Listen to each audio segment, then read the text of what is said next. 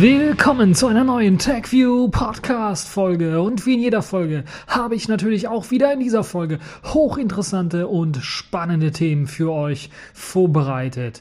Und in dieser Folge wollen wir quasi zurückblicken auf zwei Wochen, weil ich habe ja letzte Woche ausgesetzt quasi und ein Videospezial rausgebracht zu Exegnu Linux. Und diesmal wollen wir quasi so ein bisschen zurückblicken auf zwei Wochen und deshalb ist die Sendung ein bisschen was länger aber deshalb nicht minder spannend, denn wir haben im Programm Gestenerkennung per WLAN. ARM mag Lima nicht. LibreOffice macht einen auf OpenOffice, ein Betriebssystem für Drohnen OpenSUSE will Just durch Ruby nachcoden oder Just in Ruby nachcoden. BlackBerry legt richtig los und will nun im Herbst ein neues Flaggschiff-Smartphone veröffentlichen. Wir haben die Pfeife der Woche, das wird ein ganz großes Spezial, nämlich zur US-Regierung und der NSA und dem PRISM-Programm. Dann die Distro der Woche Manjaro Linux 086 ist erschienen. Intel bastelt an eigener Obsidian-Oberfläche für Tizen. Wir haben das Spielzeug der Woche, nämlich QGIFfer. Und wir haben das allerneueste von der WWDC. Und fangen wir zunächst einmal an mit der Gestenerkennung per WLAN. Eine Geste erkennen ohne Kamera oder Rotsensor, sondern einfach mit dem heimischen WLAN.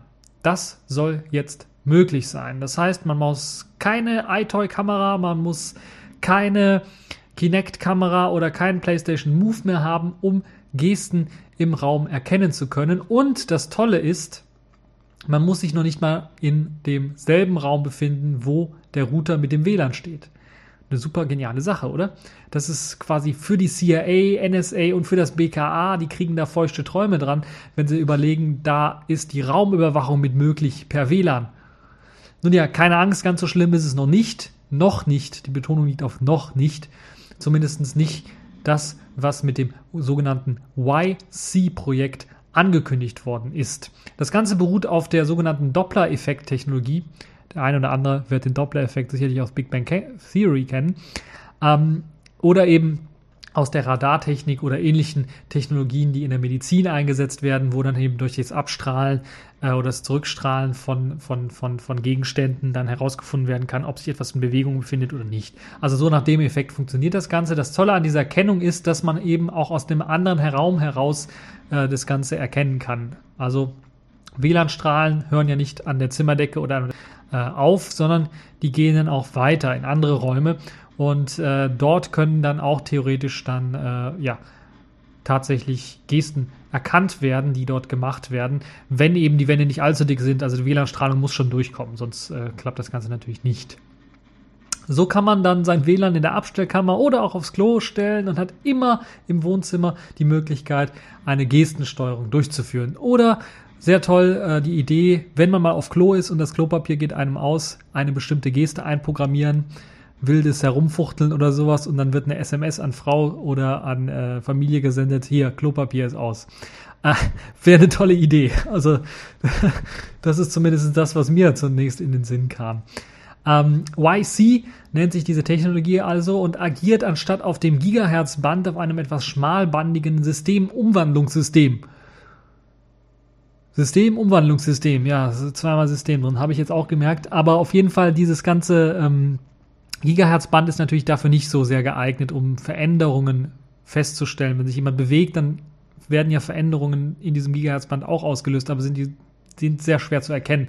Deshalb äh, setzt man auf ein etwas schmalbandigeres System und ein Umwandlungssystem, das eben das Ganze umwandelt in schmalbandigere Sachen. Und dort kann man tatsächlich anhand der Ausschläge erkennen, was für eine Geste gemacht wurde. Das heißt, wenn ich mein Bein hebe oder mit äh, meiner Hand äh, einen Kreis drehe oder sowas, dann kann das äh, Auswirkungen haben auf eben, oder dann hat das auf jeden Fall Auswirkungen auf dieses schmalbandige Frequenzsystem und ich sehe dann andere Frequenzen und kann anhand dieser Frequenzen dann erkennen, was für eine Geste ausgeführt worden ist. Ist sicherlich noch eine Stufe komplexer, aber ich habe versucht, jetzt mal so einfach wie möglich zu erklären, damit auch die Leute das verstehen, die vielleicht nicht jetzt irgendwie Ahnung davon haben. Ähm, also auch die kleinsten Änderungen lassen sich erkennen. Also wenn ich jetzt sogar meinen Finger bewege hoch und runter oder von links nach rechts, dann kann das erkannt werden. Was eine tolle Sache ist, sicherlich auch für die Leute, die eventuell sich gerade nicht so mobil sind, die sich nicht gerade so stark bewegen können, äh, ist das vielleicht auch eine gute Hilfe in Zukunft. Was man braucht für diese ganze Technologie ist eigentlich nur einen handelsüblichen Router, damit das Ganze klappt. Die meisten Router, die heutzutage ausgeliefert werden, werden ja auch mit mehreren Antennen ausgeliefert, sollte damit also auch kein Problem sein, also mehreren WLAN-Antennen, sollte damit also auch kein Problem sein. Man braucht da nur noch einen einfachen äh, kleinen YC-Empfänger, den man nachrüsten muss und dann hat man die Möglichkeit, äh, ja, anzufangen damit. Beim Starten des Systems muss man erstmal eine Hand von Gesten ausführen.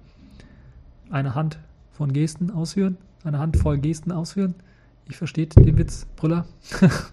ähm, naja, man muss erstmal eine Hand von Gesten ausführen, um sich am System registrieren zu können.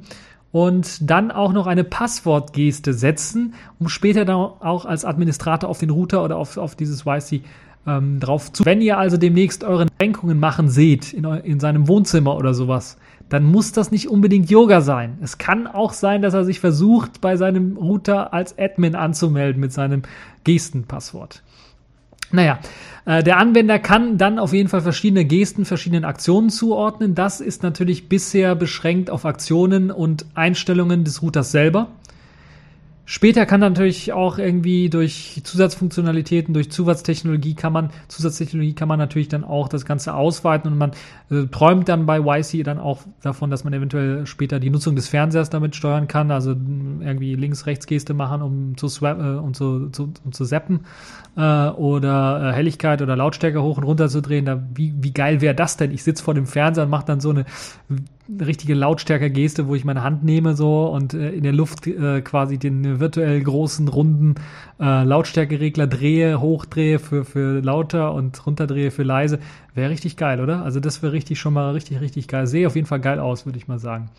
Äh, Media Center lässt sich oder soll sich damit steuern lassen oder sogar eventuell Spiele. Gerade, dass man auch durch kleinste Bewegungen irgendwie erkennen kann, wäre das vielleicht für Spiele sehr, sehr gut geeignet. Aber ich kann mir kaum vorstellen, dass das auf einem Niveau dann liegt, wie beispielsweise die Kinect-Spiele. Ab Kinect vielleicht wohl eher, aber wie PlayStation Move oder Nintendo Wii Spiele, weil äh, Präzision wird man damit wohl kaum erreichen. Aber es ist zumindest eine, super tolle und interessante Demo und ähm, oder Idee und es gibt auch eine interessante Demo, ein Demo-Video, was ich entdeckt habe, wo sogar auch das Ganze auf einem Ubuntu-System vorgestellt wird. Das heißt, man kann auch als Linux-Mensch damit rechnen, dass das Ganze wahrscheinlich unter Linux unterstützt wird und dass man eben dann auch ähm, am Rechner eventuell noch ein paar kleine Hacks hier und da durchführen kann, das Media Center am Rechner oder sowas per WLAN steuern kann. Das wäre eine super tolle, geniale Sache, wie ich finde. Und äh, Gestenerkennung per WLAN mit YC, super genial. Äh, auch wenn nicht immer sehr, sehr gut als äh, richtig alltagstauglich äh, würde ich das nicht bezeichnen bisher. Arm mag Lima nicht. Ausrufezeichen, Fragezeichen. Zumindest behauptet eben einer der Entwickler des äh, freien Mali GPU-Treibers Lima, dass ähm, ARM irgendwie das Projekt nicht mag. Mali GPU, Mali GPU ist eine der ja sehr häufig in ARM-Chips äh, ja, eingebauten Grafikprozessoren. Die wird vor allen Dingen oder wurde zum Beispiel vom Vivaldi-Tablet vom ursprünglichen CineSync C71 verwendet. Äh, und ich glaube, daher stammt auch dieses Lima-Projekt. Bin mir nicht ganz sicher. Ich vermute das sehr stark. Will das mal so hoffen, dass das auch stimmt. Ansonsten könnt ihr mich natürlich immer wieder berichtigen. Auf jeden Fall, diese Mali GPU wird in vielen Geräten verwendet, Smartphones, Tablets und so weiter und so fort. Und ähm, es gibt nur proprietäre Treiber offiziell dafür, aber man hat jetzt sich auch zusammengetan und einen freien Treiber entwickelt, den sogenannten Lima-Treiber. Und der Entwickler jetzt, er sagt, dass er gehört hat, dass ARM über ihn lästert und über die Entwicklung lästert und beispielsweise sich beschwert, dass zu viel über den inneren Aufbau der Hardware in diesem äh, freien Treiber informiert wird und deshalb äh, man da Probleme mit dem Copyright sieht. Er hat das Ganze natürlich dann aufgegriffen, sich richtig stark aufgeregt und denen dann geschrieben, hier ist der Regenbogen, fangt an, euren Goldtopf zu suchen. Und darunter hat er den Link gepostet zum Quellcode des Lima-Treibers. Das ist immer eine tolle Sache, weil das kann man mit Open Source, mit freier Software einfach machen. Wenn einer was behauptet, Foot behauptet, dann kann man den einfach sagen, hier ist der Quellcode, sucht danach und zeigt es mir, beweist es. Das kann man bei proprietären Sachen nicht immer machen, aber bei freien Sachen kann man dann auch so eine Trotzreaktion zeigen. Ich bin ja richtig mal gespannt, ob irgendwelche Copyright-Trolle sich finden lassen, um den Code tatsächlich zu analysieren und zu schauen, ob da irgendwie was drin ist an oder dran ist, was Hahn da behauptet. Kunden wollen freie Treiber. Jedenfalls behauptet das der Lima-Entwickler. Ich sag mal dazu, uh, das kommt darauf an, welche Kunden. Ich jetzt als Kunde, ja, weil ich weiß, was freie Treiber für, äh, für, für, für einen Benefit, was für einen Vorteil bringen. Kunden, die sich auskennen, mit Sicherheit dann natürlich auch. Kunden, die immer ein aktuelles System haben wollen, mit Sicherheit auch, weil eben ein aktuelles System, beispielsweise ein Android-System, das Aktualisieren von einem Android auf das andere System, ist ja nicht immer nur der Software geschuldet, die, die, äh, der eigenen Oberflächen, die da entwickelt worden sind für die verschiedenen Android-Systeme. Das ist nicht das Hauptproblem. Das Hauptproblem sind tatsächlich die Treiber. Die sind proprietär und meistens nur für einen Kernel gedacht. Und wenn ein neues Android rauskommt, einen neuen Kernel mitbringt, dann gibt es ein Problem, weil dieser Kernel, der der beißt sich mit den Treibern. Deshalb muss man neue Treiber haben. Wenn man den Quellcode nicht hat, wenn das proprietär ist und der Hersteller keine neuen Treiber rausbringt für den neuen Kernel, also für das neue Android, dann hat man einen Griff ins Klo gemacht und kann dann halt nicht weiterarbeiten. Gleiches gilt natürlich auch, wenn man auf einem Android-System oder auf einem Android-Smartphone gleichzeitig Linux drauf installieren möchte mit einer anderen, ähm, also Linux-Distribution installieren möchte mit einem anderen Linux-Kernel. Dann hat man auch wieder das Treiberproblem. Und das ist halt immer so eine Sache für die Leute, die halt eben die Möglichkeit haben wollen, immer ein tagesaktuelles Android laufen zu lassen, die brauchen freie Treiber. Die brauchen eben freie Treiber, damit das immer wunderbar, wunderbar funktioniert. Die Treiber am besten im Linux-Kernel integriert sind, dann kann man eben die noch weiterentwickeln, weiter verbessern und so weiter und so fort. Deshalb würde ich mal sagen, freie Treiber, Thumbs up. Man sieht es bei Intel und äh, den äh, Treibern, die dort auch frei sind, die im Linux-Kernel drinstecken, die, äh, also meine Intel HD 3000, ich war überrascht. Ich habe ein neues Mesa installiert beispielsweise, einen neuen Kernel installiert und schwupps ist meine Grafikleistung, ich will nicht sagen fast verdoppelt, aber gefühlt, gefühlt verdoppelt. Und das ist richtig, richtig gut und das ist richtig, richtig, na gut, es war vielleicht vorher einfach schlecht, der Treiber, aber das macht ja nichts. Aber es zeigt ja zumindestens, äh, dass man eben durch, dass man sowas auch upgraden kann und dass man halt eben nicht irgendwie auf einer Version feststellen, festsitzen muss, wie man es vielleicht bei proprietären Treibern machen muss, weil eben dort irgendwie sagen, die Leute sagen, wir machen keine neuen Treiber für neue Kernel oder sowas. ATI ist da so ein Fall beispielsweise. Nun ja, das also äh, die Sache, die ähm, ich dazu Arm und äh, Lima sagen möchte. Eine Ankündigung gab es noch vom Lima-Entwickler ganz zum Schluss. Er will tatsächlich dem äh, proprietären Treiber in Sachen Leistung ähm, deutlich das Wasser reichen. Das heißt, er will mit dem offenen Treiber deutlich schneller sein als eben der proprietäre Treiber. Momentan ist es noch nicht so, ist eher weit entfernt davon aber äh, in einigen Punkten ist man schon sehr nah dran. Also deshalb muss man mal schauen, wie sich das weiterentwickelt und vielleicht mal auf dieses Projekt schauen. Äh, und es könnte eventuell dann äh, ja was Gutes bringen für die Community, die eventuell auch mal ein bisschen was rumbasteln möchte, rumspielen möchte. Aber auch für Leute, die eben ein tagesaktuelles Android haben wollen und äh, das dann auch eventuell kriegen könnten. Theoretisch kommt dann noch dieser proprietäre andere Oberflächenkram von den Herstellern dazu, der meistens auf Smartphones oder auf Tablets verbaut ist, äh, drauf installiert ist. Hm, ja, müssen wir mal schauen. So, kommen wir zum nächsten Thema. LibreOffice macht einen auf OpenOffice. Warum habe ich das so genannt? Das liegt ganz einfach so aus, weil LibreOffice jetzt tatsächlich auch plant, eine neue grafische Oberfläche anzubieten für LibreOffice. Das heißt neu, eine veränderte. Und zwar ist das fast eins zu eins das gleiche, was OpenOffice mit OpenOffice 4.0 angekündigt hat, nämlich man will die Bedienelemente aus der Toolbar oben ganz in eine Seitenleiste wandern lassen, die ja sowieso bei Breitbildschirm meistens eben bisher nur grau und grauer Rand eben darstellt. Dort eine Seitenleiste etablieren, wo eben diese Toolbar reinwandert mit viel, viel mehr Features natürlich, mit viel, viel mehr ja, äh, Tools zum Anklicken und, und Ausprobieren, ähm, weil es eben für Breitbildschirme besser geeignet ist. Das Interessante ist halt eben, dass diese, dieser Code, der da bei LibreOffice jetzt verwendet wird, tatsächlich sogar eins zu eins aus dem IBM Lotus Symphony Code abstammt, den IBM an Apache gegeben hat. Und wir erinnern uns, Apache, da war da was. OpenOffice heißt jetzt Apache OpenOffice, weil es eben bei Apache gelagert ist. Das heißt, IBM hat den Code da nach Apache gegeben, um es eigentlich in OpenOffice 4.0 zu integrieren. Und jetzt hat LibreOffice das natürlich auch aufgegriffen und diesen Code modifiziert natürlich dann auch in LibreOffice mit eingebaut. Und es soll bereits in LibreOffice 4.1 äh, diese Seitenleiste, diese neue Oberfläche als experimentelle Unterstützung mit hineinfließen. Das heißt, man wird entweder das im Compile-Flag aktivieren müssen ähm, oder man kann die Oberfläche dann halt in den Optionen vielleicht als experimentell gekennzeichnet dann da sagen, oh, umschalten, okay. Was mich so ein bisschen wundert, deshalb will ich, habe ich das aufgegriffen, ist, dass um LibreOffice jetzt den Open Office Weg geht, also das quasi nachmacht. Und das zeigt ja auch die Verwurzelung und die Nähe der beiden Projekte. Äh, ist natürlich klar, wenn der Code vorhanden ist, dann nimmt man den auch. Aber man hat ja sehr, sehr viele interessante Ideen und Mockups für LibreOffice bereits gemacht. Mockups, die so in Richtung mehr Microsoft Office und Ribbon-Oberfläche gehen, aber nicht so ganz diese Ribbon-artige Sache durchführen. Also man hat moderne Oberflächen für LibreOffice bereits schon in der Pipeline. Warum hm, setzt man das nicht irgendwie um, um sich so ein bisschen von OpenOffice abzutrennen? Weil wenn ich jetzt als Nutzer OpenOffice 4.0 aufmachen werde und LibreOffice 4.1 mit dieser extra Seitenleiste, werde ich wahrscheinlich keinen Unterschied sehen, außer dass das Logo vielleicht anders ist oder wenn ich auf Hilfe und dann überklicke, äh, steht da LibreOffice anstatt OpenOffice. Aber so ein richtiges Alleinstellungsmerkmal gegenüber OpenOffice gibt es nicht in LibreOffice. Und das war immer die Kritik auch in der Vergangenheit. In der Vergangenheit war es klar, weil der Code sehr nah beieinander war. Aber jetzt tatsächlich auch gewillt, den gleichen Code nehmen äh, zu müssen oder auf den gleichen Code zu setzen, ist halt wieder so eine Sache, wo ich mich frage, trauen die sich bei LibreOffice nicht einfach mal was Neues zu entwickeln? Müssen sie da den Weg von OpenOffice gehen? Haben sie vielleicht keine Entwickler? Haben sie, fehlen denen vielleicht die Ressourcen, das umzusetzen?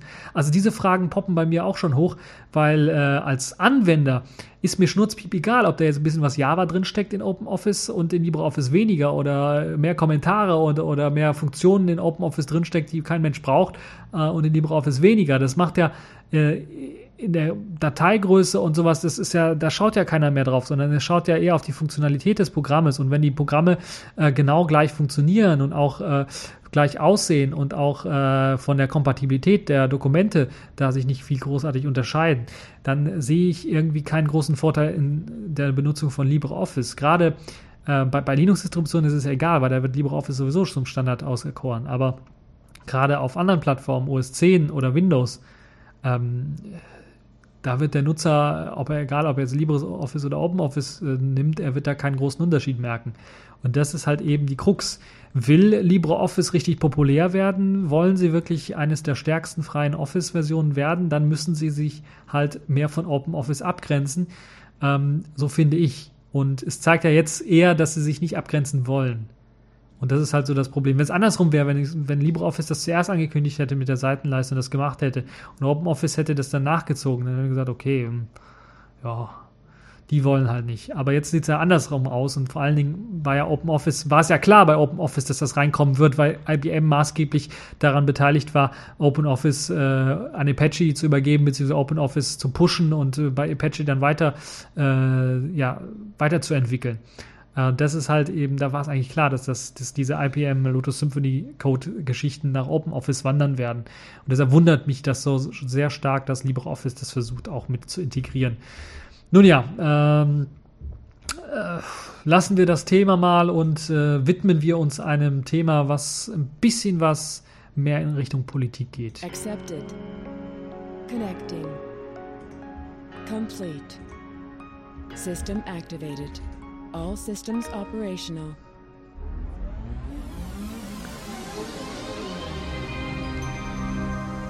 Ja, ein Thema, das für eine kleine Kontroverse gesorgt hat am Rande der TechView Podcast Folge 206 waren ja der Drohneneinsatz der Bahn und da habe ich von, äh, lasst mich nicht lügen, lasst mich mal schauen, ich muss es nochmal eintippen, ich habe den Namen vergessen. Ähm, ich habe einen hübschen Kommentar jedenfalls bekommen zu meiner Behauptung, dass äh, Sicherheitskräfte wahrscheinlich billiger sind, als eben Drohnen einzusetzen bei der Bahn. Äh, ich muss ganz ehrlich sagen, dass äh, die Argumentation mich überzeugt hat, zumindest davon abzurücken, mit vollständiger Sicherheit zu sagen, dass Sicherheitskräfte billiger sind als äh, der Drohneneinsatz.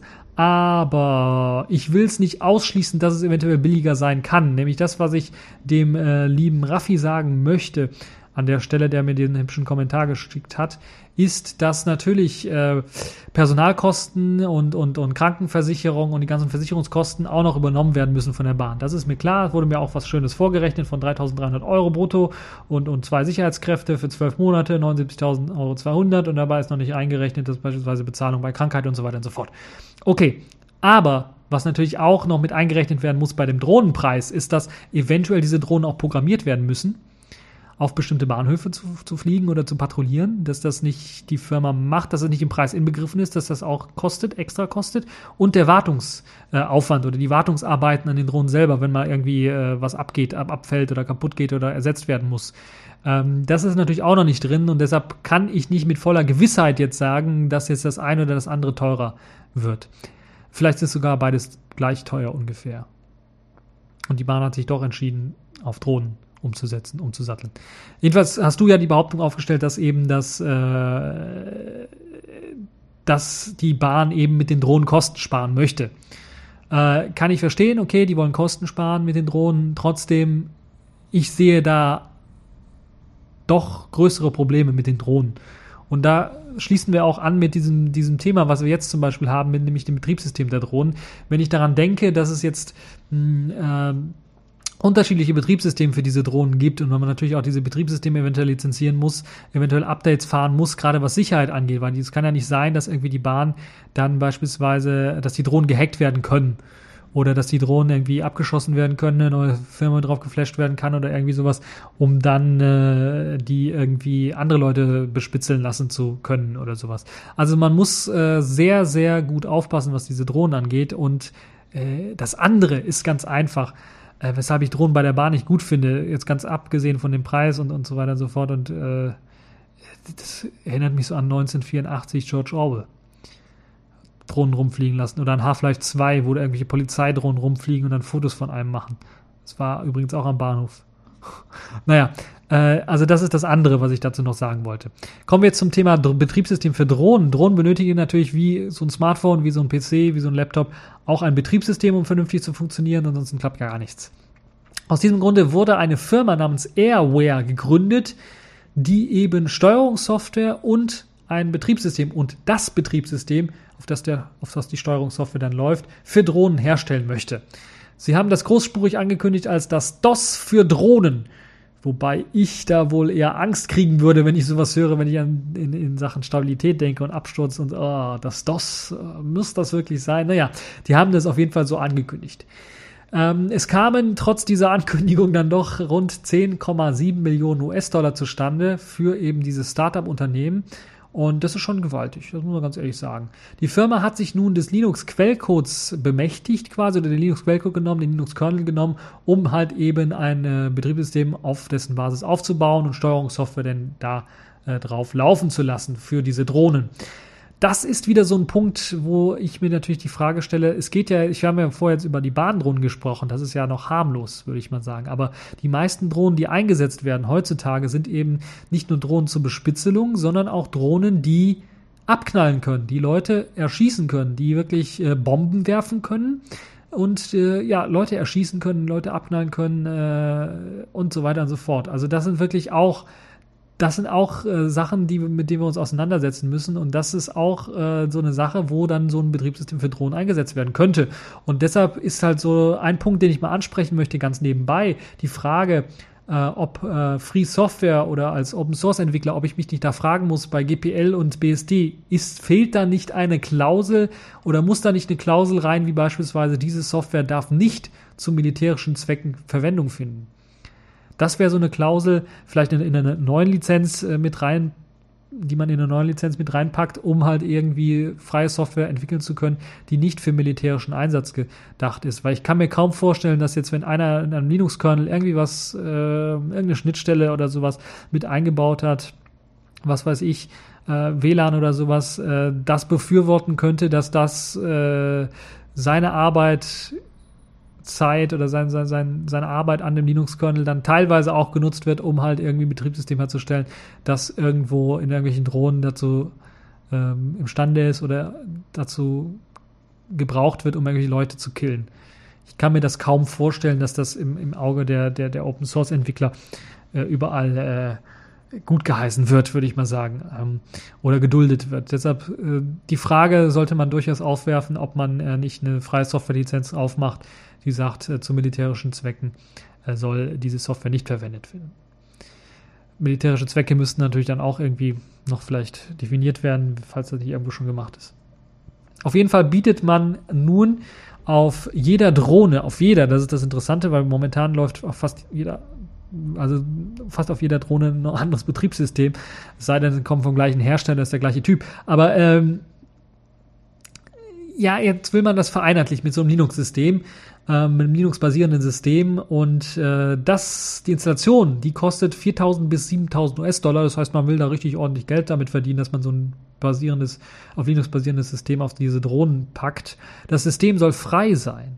Das ist sehr interessant. Frei sein, auch für App-Entwickler und App-Entwicklungen. Das fand ich dann also ich, weil ich, ich fand, ich musste ein bisschen schmunzeln, aber das war kein Schmunzeln im fröhlichen Sinne, sondern eher im negativen Sinne, weil ich an die Drohnen gedacht habe, die Leute erschießen oder irgendwelche Bomben abwerfen.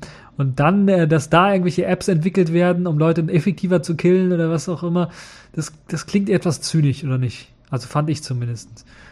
Ähm, ich habe ja nichts gegen kleine Drohnen, muss ich ganz ehrlich sagen. Also die man zum Fliegen bringt, weil es irgendwie Spaß macht, man Fotos schießen möchte von, von, von der Luft oder Videoaufnahmen machen möchte für, für interessante, für interessante Videos, äh, Promotion-Videos für, für, für, für, einen, für, einen, äh, für eine bergische Landschaft oder sowas. Äh, das ist äh, gar kein Problem oder ein wenig den Nachbarn die Nachbarin ausspionieren äh, beim Sonnenbaden. Nein, das solche Hobbys, da habe ich ja nicht so sehr viel gegen, muss ich ganz ehrlich sagen. Aber wenn man damit dann auch Leute abknallt oder Bomben abwirft, dann wird es schon ein bisschen kriminell und da ist das natürlich was komplett anderes, da offen zu sein oder frei zu sein äh, und Apps anzubieten.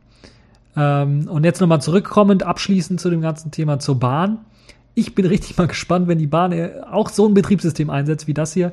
Wie lange es dann äh, dauern wird, bis ein findiger Tüftler es dann schafft, per Remote seine eigene App auf die äh, Bahn ähm, draufzupacken und die dann äh, steuert, um halt irgendwie das Kanzleramt äh, auszuspionieren. Also, da bin ich echt mal drauf gespannt. Das wäre richtig, auf jeden Fall richtiger Trollversuch. Ähm, richtig, richtig geil. Äh, naja. Kommen wir zum nächsten Thema. Just 2 in Ruby nachprogrammiert. OpenSUSE will nun das langjährige Konfigurationsprogramm Just 2, das glaube ich seit OpenSUSE, nee, seit SUSE Linux 7.0 im Einsatz ist, das in einer eigenen proprietären Sprache geschrieben wurde, nämlich äh, JCP, auf eine bekanntere offene Sprache portieren. Just 2 soll demnach nach Ruby nachprogrammiert werden oder nach Ruby portiert werden. Erste Arbeiten daran haben auch bereits begonnen. Dies soll vor allen Dingen dem Tool selbst zugutekommen, weil eben äh, sich das von außen her nicht sehr weit entwickelt hat. Also Quellcode von außen kam fast gar nicht rein obwohl das Ganze unter GPL steht und auch, ich glaube, die JCP-Sprache mittlerweile auch äh, veröffentlicht worden ist, irgendwie so, haben weniger Entwickler sich tatsächlich ähm, dran gemacht, was zu entwickeln für Just 2. Das könnte zum einen natürlich am Tool selber liegen, was ich eher weniger vermute und eher auch dem OpenSUSE-Team beipflichten möchte, dass es an der Programmiersprache liegt, weil es einfach unbekannt ist.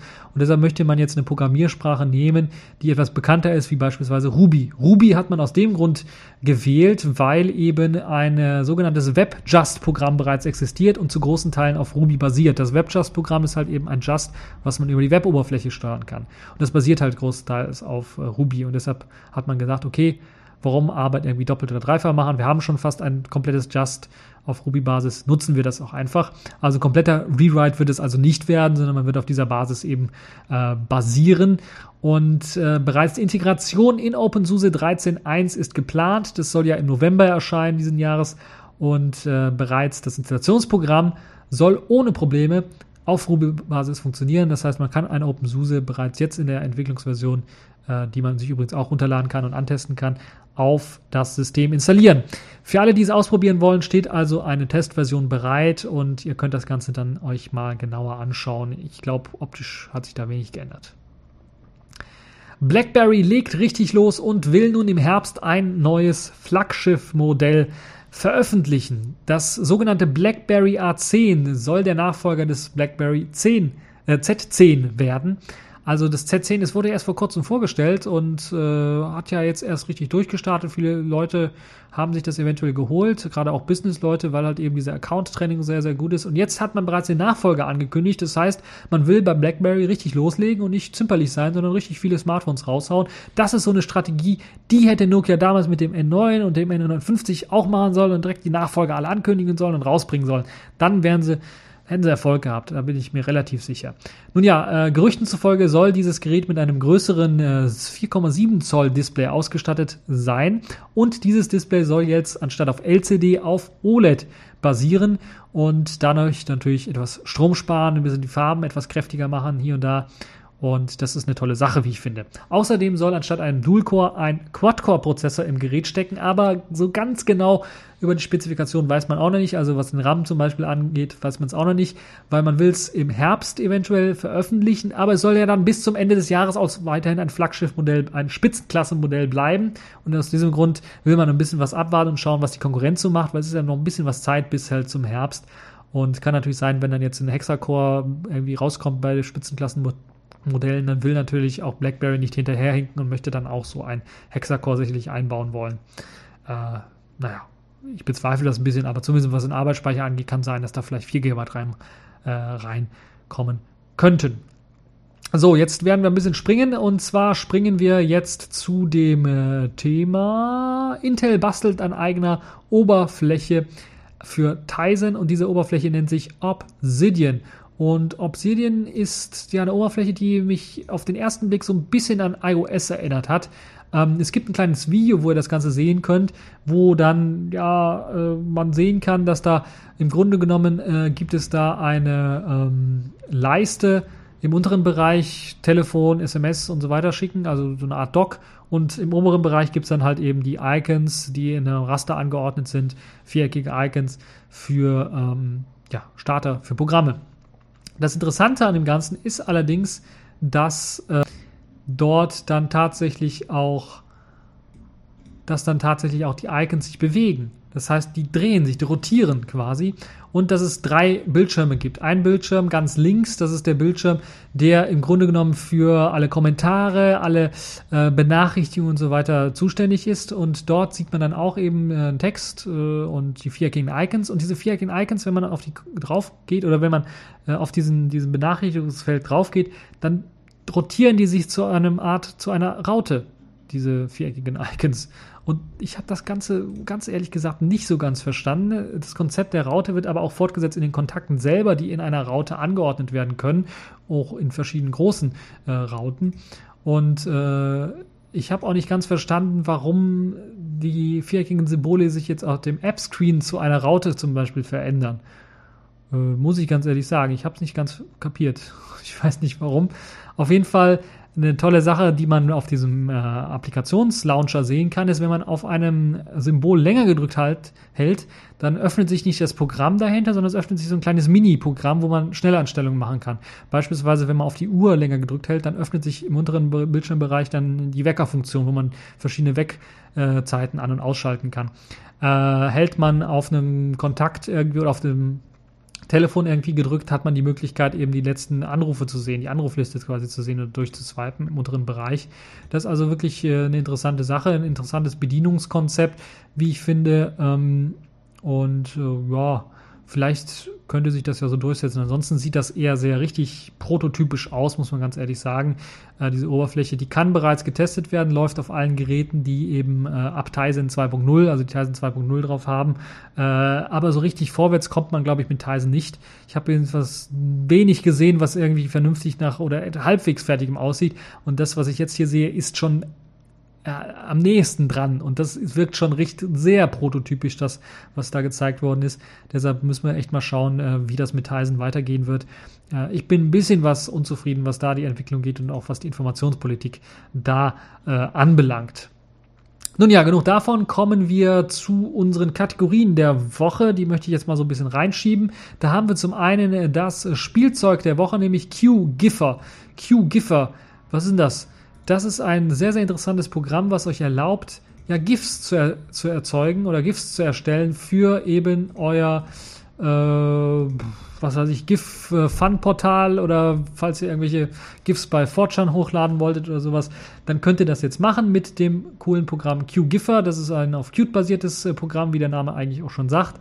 Und es erlaubt ganz einfach ein Video reinzuladen, also eine ganz normale Videodatei, ein Kinofilm, Spielfilm oder sowas reinzuladen und dann habt ihr die Möglichkeit, eben dieses, diesen Spielfilm zu schneiden, also einen, An einen Anfangspunkt zu setzen, einen Endpunkt zu setzen und habt dann die Möglichkeit zu sagen, okay, wiederhole das in einem Loop.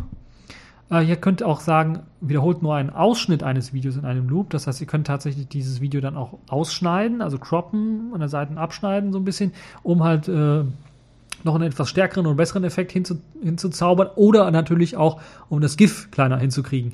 Dann ist natürlich immer die Möglichkeit, das Ganze noch zu skalieren. Also ihr könnt tatsächlich dann das GIF noch ein bisschen kleiner runterskalieren, damit die Größe des GIFs kleiner wird.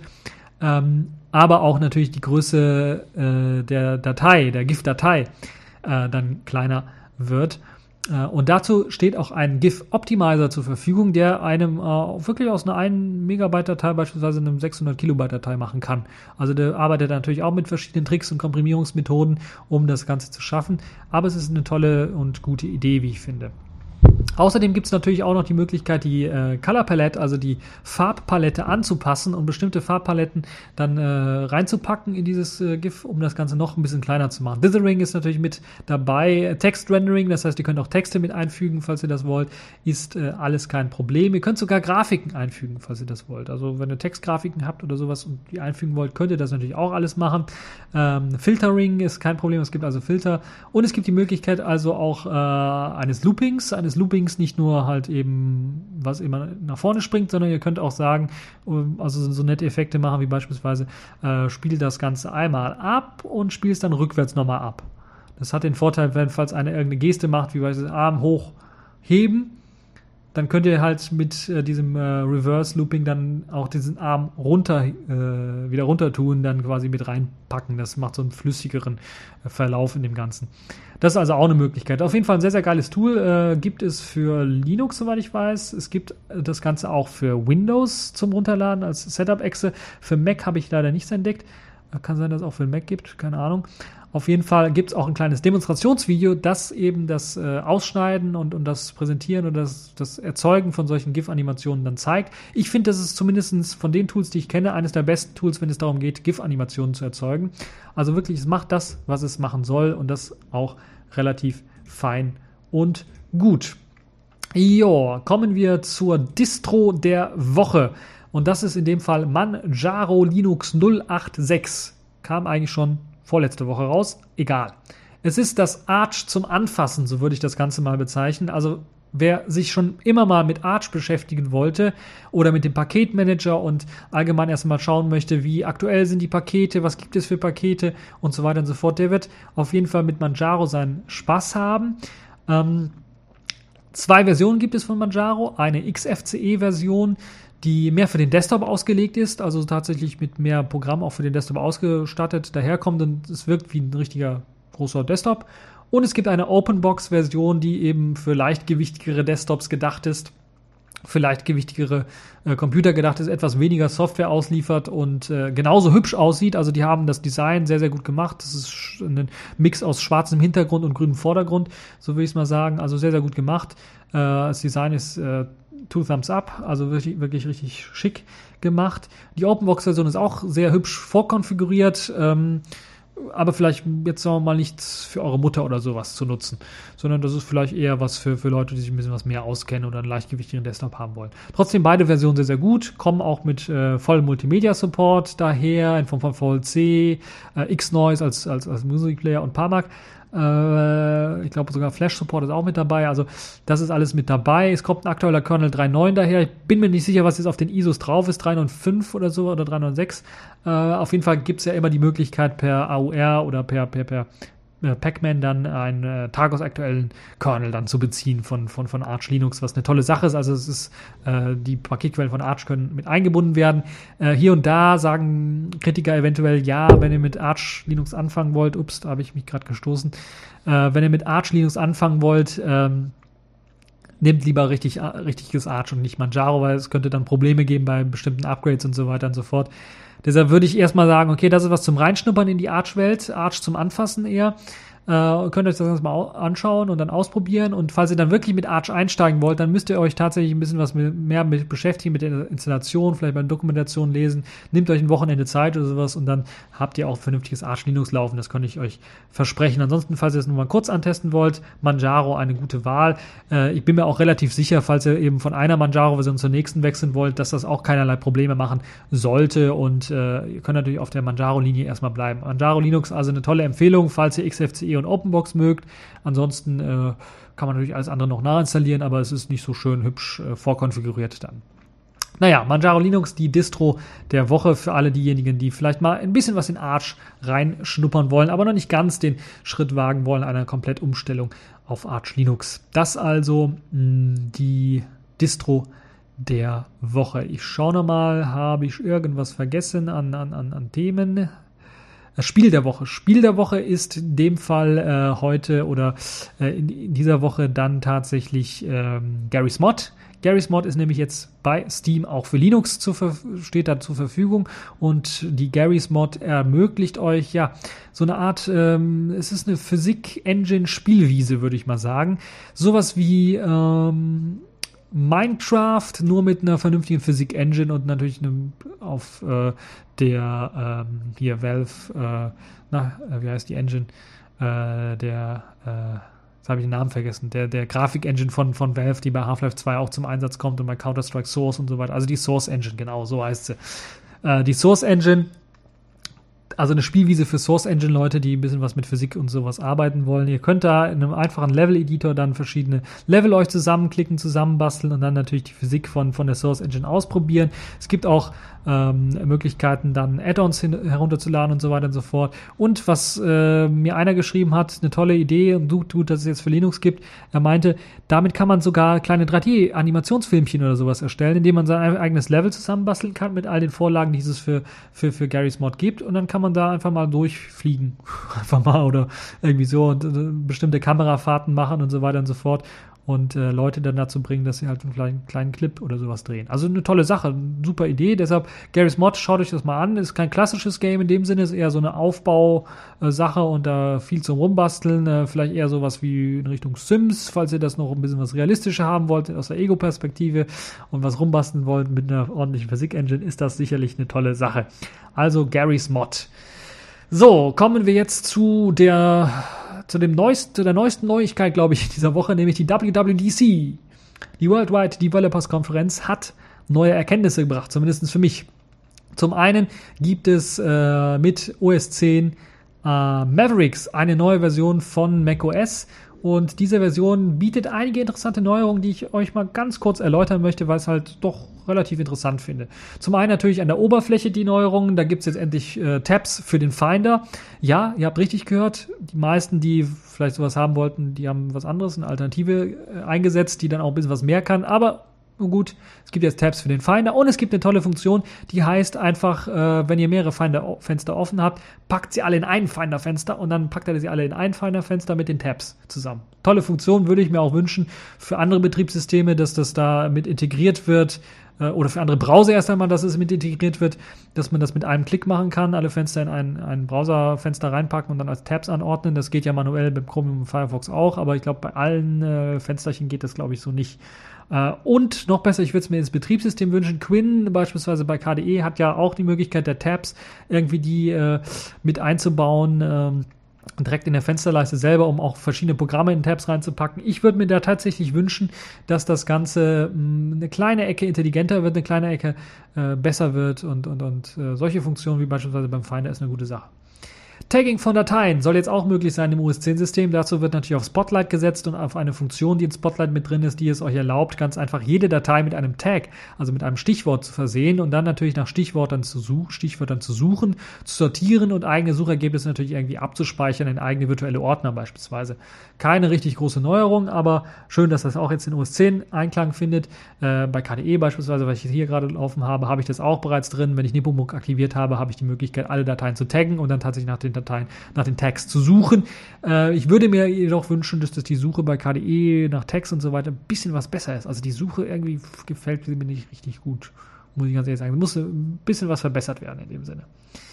Es gibt eine verbesserte Unterstützung für mehrere Displays bei OS 10. Da gab es ja immer mal das Problem, oder ich hatte, hatte ja mal das Vergnügen oder den Pain, mal mit OS 10 zu arbeiten am Arbeitsplatz und tatsächlich einen Laptop auf, mit einem kleinen Laptop-Bildschirm und einem großen Monitor zu arbeiten dann hatte ich immer das Problem, dass irgendwie die Menüleiste immer auf der falschen Seite war. Also irgendwie war die, man konnte sie ja auf, auf, das, auf, auf den kleinen Screen packen oder auf den großen Screen packen, je nachdem, aber man konnte nicht auf beiden laufen lassen. Zumindest habe ich es nicht hinbekommen. Und das soll jetzt möglich sein, dass es auf beiden jetzt eine, so eine Menüleiste gibt und äh, eine tolle Sache. Dann muss man nicht immer irgendwie von einem zum anderen wechseln. Das ist eine gute Sache. Und auch, dass äh, die Vollbildunterstützung für einzelne Displays klappt jetzt. Also Applikationen, die in Vollbild laufen sollen, die kann man jetzt auf einen äh, Bildschirm packen und äh, die andere dann äh, weiterhin im Fensterchen äh, auf dem anderen Bildschirm betreiben. Das klappt jetzt also auch wunderbar. Es gibt eine tolle neue Sache, wobei das, eins, das, also das Einzige, was richtig gut an dieser Sache ist, wirklich nur eine kleine Funktion. Der Rest würde ich sagen, ist, ah, bin ich eher skeptisch. iCloud Keychain nennt sich das Ganze. Und Obacht, ich habe ja bereits mal den äh, Spruch äh, gesagt, überall, wo der Name Cloud im Namen drin steht, äh, eines Programmes, würde ich einen weiten, weiten Bogen machen. Also in dem Fall fast auch genauso. Diese iCloud Keychain äh, sorgt eben für einen Abgleich von Login und anderen Daten via iCloud. Das heißt, Passwörter ist quasi nichts anderes als dieser Passwort, äh, Passwortspeicher, der jetzt äh, quasi das ganze ganzen Passwörter auch an die Cloud sendet. Die werden natürlich dann äh, verschlüsselt, abgespeichert mit AES 256, soll das Ganze dann in der iCloud gespeichert werden und ihr könnt dann eure Passwörter dann, auch wenn ihr einen neuen Mac kauft oder sowas, müsst ihr nicht irgendwie das sichern, sondern es wird dann in der iCloud dann automatisch synchronisiert. Schön convenient, also schön, äh, sagen wir mal, einfach zu nutzen, aber ich bin immer skeptisch, was die Cloud angeht. Das einzig coole Feature bei dem Ganzen, finde ich, ist die Möglichkeit, das ist die kleine, die ganz kleine Winzigkeit, dass das im Browser mit integriert ist. Das bedeutet, dass wenn ich im Browser auf eine Seite gehe, wo ich mich registrieren muss, also auf eine Registrierungsseite, meinen Namen dort eintippe, äh, meine Adresse eventuell eintippe und dann das Passwort eingeben soll, dann, wenn ich draufklicke auf dieses Passwortfeld, kommt so ein kleines Pop-up, das mir erlaubt, ein automatisches Passwort zu generieren. Ein automatisch dann auch sicheres Passwort zu generieren. Und wir kennen ja die Problematik, dass viele Leute dann meistens aus ja, Gewohnheit oder dafür, weil es einfacher, weil es einfach einfacher ist, einfach mal ein und dasselbe Passwort für alle Accounts nutzen oder sowas. Und dass, wenn irgendeiner mal den einen Account hackt und das Passwort rauskriegt, dann alle anderen Accounts auch äh, direkt äh, da Zugriff drauf hat gibt es natürlich immer Möglichkeiten mit, mit, mit anderen KeyPass X, glaube ich, ist auch so ein Programm, was einem ermöglicht, oder andere Key Manager, die einem ermöglichen, dann tatsächlich ein Masterpasswort zu nutzen und dann viele verschiedene Passwörter dann automatisch irgendwie in welche, irgendwelche Webseiten ein, äh, einzutragen. Aber das Erzeugen dieser Passwörter ist halt eben das Schwierige. Und hier finde ich das sehr, sehr gut gelungen, dass das mit in den Safari-Browser mit integriert ist, dass man einfach sagen kann, okay, generiere mal automatisch ein Passwort, das wird dort eingetragen, zweimal, einmal beim normalen Passwort, einmal beim Wiederholen des Passworts und automatisch dann auch in das äh, Keychain mit reingeladen, sodass es dort abgespeichert wird und ich dann mit meinem Masterpasswort dann automatisch dieses Passwort ein, äh, ausfüllen kann und dann automatisch äh, immer auf diese Webseite mit diesem Passwort reinkomme. Das ist eine tolle Sache, aber ich würde mir das auch ohne Cloud wünschen. Also das Ganze auch lokal nur auf dem Rechner und auf anderen Betriebssystemen. K-Wallet-Entwickler, falls ihr das hört, macht das was. GNOME-Entwickler, falls ihr das hört, macht da was. Ich weiß nicht, ob es bei Windows auch sowas geht. Macht da was auf jeden Fall. Äh, und das ist nämlich eine tolle Sache. Und momentan mache ich es auch so, aber etwas manueller, etwas mehr Pain. Also ich muss tatsächlich bei mir F12 drücken. Das ist bei mir für das Yaquake Terminal, äh, also ein Quake Terminal ist es äh, quasi, das fährt dann von unten runter. Da tippe ich dann pw-gen ein, tippe 8 ein und dann wird mir ein achtstelliger oder 9 oder 10, achtstelliger, neunstelliger, zehnstelliger Code äh, generiert, Passwort generiert. Das kopiere ich dann und dann in der Registrierungsseite füge ich es einfach ein und äh, sage dann, wenn ich mich äh, anmelden möchte, da noch mal speichere das in K-Wallet. Das ist so die manuelle Sache. Ich würde mir aber tatsächlich wünschen, dass es vielleicht als Plugin dann, als Plugin, die vielleicht für K-Wallet und für GNOME Keyring Entwickler, vielleicht für Firefox und für Chromium äh, eine gute Sache wäre, wenn er automatisch diese Passwortfelder ähm, erkennen würde und dann automatisch auch Passwörter generieren würde, die dann gleichzeitig in dem Keychain abgelegt werden könnten. Das ist eine tolle Idee. Äh, ganz ehrlich, Applaus. Äh, das ist wirklich, diese kleine Idee hat mir wirklich, äh, das ist wirklich clever gemacht.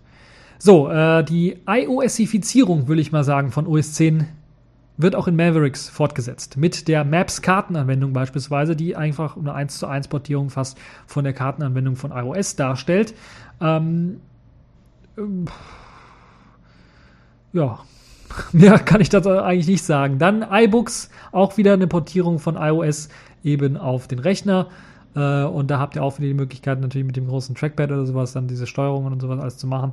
Äh, Multitouch und so weiter und so fort. Das geht auch alles äh, wunderbar. Es gibt eine verbesserte Kalenderanwendung, die jetzt auch äh, sogenannte äh, Point of Interests vorschlägt. Falls ihr also beispielsweise nach einer Pizzeria sucht, gibt da Pizza ein, dann wird die Pizzeria in der Nähe gesucht und kann dann sagen, okay, Pizza, was weiß ich, schieß mich tot möchte ich, äh, da möchte ich einen Termin machen, wenn ich da äh, was essen möchte. Und dann wird mir auch eine kleine Map eingeblendet in dieser Kalenderapplikation, wo ich dann sehe, wo diese Pizzeria ist. Und ich kann dann direkt, wenn ich draufklicke, in diese Maps, neue Maps-Anwendung rein und dann äh, mir quasi meinen mein Weg, meine Route berechnen zu Fuß oder mit dem Auto oder mit dem Taxi oder sowas.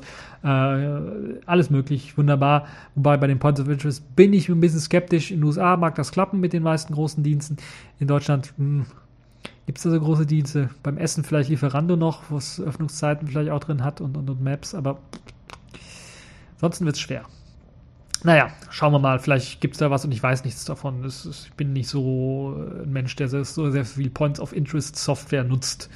Ähm, Verbesserungen gibt es dann weiter im Browser von äh, Safari. Da gibt es eine neue Seitenleiste auch für Bookmarks. Und das Tolle daran ist, dass ähm, diese Bookmarks jetzt auch tatsächlich dann äh, durchgescrollt werden können. Das heißt, was heißt das?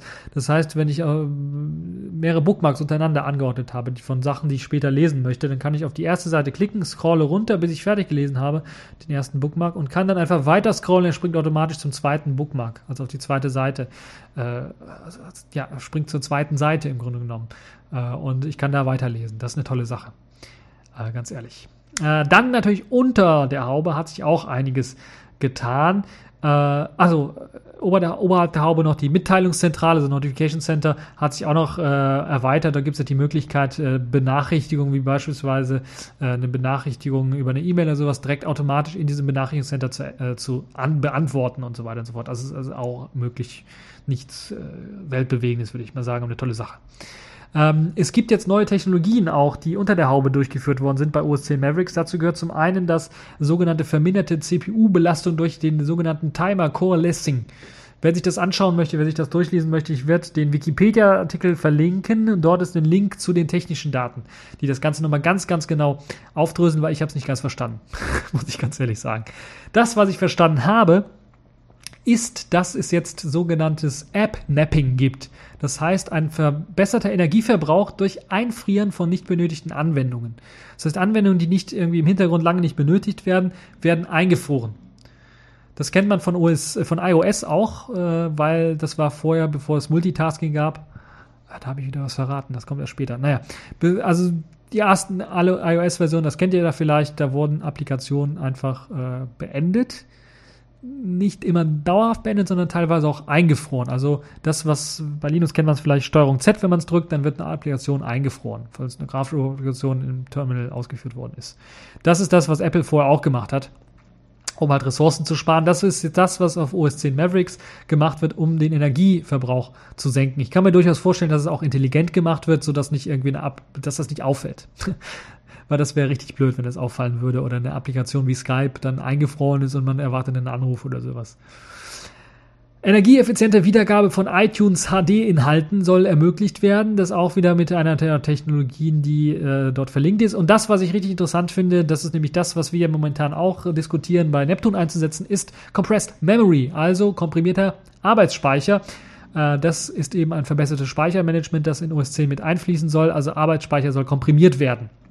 Das gibt es oder das kennt man schon von Android, von den frühesten Android-Versionen. Das nannte sich dort Comcache, auch unter Linux bekannt als Comcache und mittlerweile auch in der ja, etwas effizienteren Variante ZRAM äh, bekannt. ZRAM übrigens macht es allerdings dann so, dass es äh, quasi ein komprimiertes virtuelles Swap-Laufwerk, nee, das ist ein Swap-Laufwerk erstellt oder ein Swap-Partition erstellt, die eben äh, nichts anderes ist als ein komprimiertes äh, RAM-Laufwerk. So rum habe ich es richtig erklärt. Bei Apple, so wie es aussieht, komprimiert er quasi das direkt im Arbeitsspeicher, im verfügbaren Arbeitsspeicher und macht das über, nimmt das nicht über Swap. Aber ganz genau weiß ich nicht. Zumindestens habe ich von dem, was ich da gelesen habe, das so verstanden. Das müssen wir dann sehen, wenn die ersten äh, Testversionen draußen sind und man sich das ganz, ganz genau anschauen kann. Das also die OS 10 Verbesserungen. Ich will aber nicht bei OS 10 bleiben, sondern ich möchte auch zu iOS gehen und euch da einige Verbesserungen ähm, präsentieren, weil das ist wirklich das, wo Apple am meisten dran gearbeitet hat. Ihr habt vielleicht gehört, der ehemalige iOS-Entwickler wurde ja gefeuert oder ist gegangen freiwillig, je nachdem, wie man sehen möchte. Und Johnny Ive ist dann jetzt für das Design von iOS vollständig zuständig gewesen. Und das spiegelt sich dann tatsächlich auch wieder in, äh, ja, in der Oberfläche von, von, von iOS. Da sieht man ganz deutlich äh, die Veränderungen von, von dem System selber. Also iOS wurde komplett von Grund auf neu designt. Und ich muss ganz ehrlich sagen, ich war etwas geschockt, als ich es gesehen habe, weil ich gedacht habe, das geht so in Richtung Windows 8. Alles richtig ultra simpel machen, alle coolen Grafikeffekte, alle Schatteneffekte, alles komplett wegmachen, alles komplett billig machen. Also ich hatte ja Windows 8, das wirkte ja so Windows 8, wenn ich das gesehen habe, so wie richtig billig. Also die Knöpfe waren nicht mehr abgerundet, es war alles viereckig und billig und hier hat man zwar abgerundete Sachen, aber es wirkt immer noch sehr, sehr billig. Das muss ich ganz ehrlich sagen, weil man auf viele grafischen Effekte verzichtet und es passt irgendwie nicht zum iOS, muss ich ganz ehrlich sagen. Vor allen Dingen nicht nur, also schaut man sich nur die Icons an. Finde ich es richtig seltsam. In dem Dock fällt einem sofort das Safari-Icon auf, weil das anders als alle anderen Icon eigentlich ein rundes Icon ist, das auf einem weißen Viereckig mit abgerundeten Ecken, etwas abgerundeteren Ecken, als es äh, vorher der Fall war, äh, wahrscheinlich auch wegen fehlender Schattierung, weißem Hintergrund drauf ist. Einfach. Und die anderen Symbole eben nicht, sondern die haben einen ausgefüllten, teilweise einen, einen Farbverlauf-Hintergrund äh, oder einen anderen Hintergrund auf jeden Fall, auch wenn er einfarbig ist. Aber sie haben einen Hintergrund und der ist halt weiß bei Safari. Das passt halt überhaupt nicht. Das passt, dieses Icon passt gar nicht zu den anderen Icons. Es gibt da andere Icons, die auch so rausstechen, die einen weißen Hintergrund auf einmal haben. Es wirkt so, als ob es ein Prototyp wäre, ganz schlecht äh, gemachter Prototyp und voll inkonsistent mit all den anderen Icons, die es gibt und ja, die es momentan gibt und die es auch da gibt. Und das ist halt so das, was mich so ein bisschen gestört hat, also richtig gestört hat. Das ist es gegen, es geht aus meiner Sicht gar nicht, dieses, dieses Icon, das eine Icon. Äh, also grafisch zumindest. Dann, was, was, was jetzt den Rest angeht, ist man so ein bisschen, also komplett abgerückt von dem, was vorher, hat man ja vorher mal versucht, so 3D-Elemente, äh, Physik, physikalischen echten Dingen nachzuempfinden. Dem ist man, da ist man komplett von abgerückt und es gibt, das sieht man jetzt auch am Lockscreen, ein Lockscreen, den man von allen Seiten irgendwie aufsliden kann äh, und der komplett irgendwie transparent ist. Und diese Transparenz, die ist ein krasser Gegenteil zu dem, was, wenn man eine Anwendung aufmacht, die ist nämlich komplett weiß. Die hat einen komplett weißen Hintergrund und schwarzen Vordergrund. Ja, mehr kann ich dazu nicht sagen. Das ist das Spektakuläre an den. Die sehen gar nicht schlecht aus, diese, diese, weil es ein sehr gutes Kontrastverhältnis schafft. Also es ist gar nicht mal so, so, so dumm gemacht, aber es passt nicht zum Rest. Der Rest ist nämlich so halb transparent. Und das Schlimmste ist, glaube ich, das neue Control Center. Control Center ist ein neues Steuerungscenter, so eine schnelle Einstellungsmöglichkeit, die man von, apropos swipen, von unten nach oben swipen, dann öffnet sich dieses Control Center. Also alle haben irgendwie das mit dem Swipen. Von links nach rechts swipen, oben nach unten swipen, unten nach oben swipen. Fehlt nur noch von rechts nach links swipen, dann wäre, glaube ich, Apple eingereiht zu all den anderen neuen Swipe äh, Operating Systems auf Smartphones. Nun ja, dieses äh, Control Center äh, hat halt so einen milchigen Look und da wirkt halt irgendwie so, also es wirkt, das passt einfach nicht. Dann haben wir auch wieder schwarz-weiß, gutes Kontrast, klar, aber dieser milchige Look und dieses Weiß, manchmal, wenn man einen hellen Hintergrund hat und dann einen weißen Text von dem aktuellen Musikinterpreten, der angezeigt wird, hä? Keine Schattierung, hä? Ist das keinem aufgefallen, dass man das nicht lesen kann? Und auch der Rest ist ja vernünftig gemacht, also dass man WLAN äh, an und ausmachen kann, dass man äh, Flugzeugmodus an und ausmachen kann. Das ist ja alles in diesem äh, Center dann möglich, dass es an und ausgeht. Aber wenn ich auf dem Screenshot schon sehe, okay, schwarz und weiß, aber was ist heißt jetzt an und was heißt jetzt aus? Wenn ich mir das, diese Frage stelle, dann hat Apple was falsch gemacht. Dann gibt es zwei Slider. Das eine ist zum Sliden der Helligkeit, das andere ist die Lautstärke etwas weiter drunter für den äh, Media Player, den man auch direkt steuern kann. Also eine Media Player Steuerung gibt es da auch. Es gibt dann äh, die Möglichkeit, äh, direkt ins WLAN-Netzwerk raus, also das WLAN-Netzwerk auszuwählen und eine Taschenlampe an und auszumachen, ein Foto zu schießen und was das andere ist, glaube ich, das andere ist Map-Applikation und äh, das andere weiß ich auch nicht, also müsste man schauen. Auf jeden Fall, das sind so, so sieht das äh, Center so ein bisschen aus. Ihr könnt euch mal die Screenshots davon anschauen. Das wirkt, es passt nicht. es passt nicht zum Rest des Systems, das ist halt eine weiße Oberfläche. Hätte das hier einen weißen Hintergrund und diesen schwarzen Dings, hätte ich gesagt, okay, gut. Aber es ist halt so dieses halb durchsichtige und ah, es ist ästhetisch finde ich das richtig eine Katastrophe, richtig daneben gegriffen. Der Rest, also dieses weiße System mit dem auch ich glaube, rot als, als Toolbar unten, rot äh, hervorgehobenen äh, Dingen, äh, das finde ich schick. Also das ist gar nicht mal schlecht. Das hat, es ist konsistent, aber äh, der Rest und die Icons, oh Gott, oh Gott, oh Gott, oh Gott. Äh, ja, die Icons teilweise gehen sie noch, aber das Safari-Icon, das passt halt gar nicht. Und also ich weiß nicht, was Apple sich dabei gedacht hat, also was der Johnny Ive sich dabei gedacht hat. Äh, das ist halt wirklich das Notification Center auch wieder so halb semi-transparent. Also ich kann mir nur vorstellen, dass dieses Notification Center und, und, und, und, und dieses ähm, Control Center, dass das so ein bisschen zeigen soll, das ist keine App, sondern das schwebt über der App. Deshalb ist es halb so transparent. Über dem Desktop schwebt es auch quasi. Das ist halb transparent und irgendwie, deshalb auch der, der Lockscreen so halb transparent. Aber es ist, passt irgendwie nicht und das wirkt als irgendwie zusammengeklaut aus anderen Systemen. Das, gut, das wirkt bei jedem System so, dass es zusammengeklaut wäre, aber ästhetisch finde ich das nicht sehr schön. Was ein netter Effekt ist, ist natürlich dann doch, den versucht man zu verstärken, diesen semi-transparenten Effekt des Desktops, den man, wenn man das dreht oder neigt, das Phone, das Smartphone, dass dann tatsächlich dann auch der Hintergrund oder die, der Vordergrund sich dann je nachdem dreht und neigt so ein bisschen, so dass es so einen kleinen, leichten Hauch von der D-Effekt hat. Also es, das ist schon toll gemacht. Das gab es auch schon äh, bei anderen Versionen. Äh, Android, glaube ich, gab es auch schon so eine Applikation, die das gemacht hat.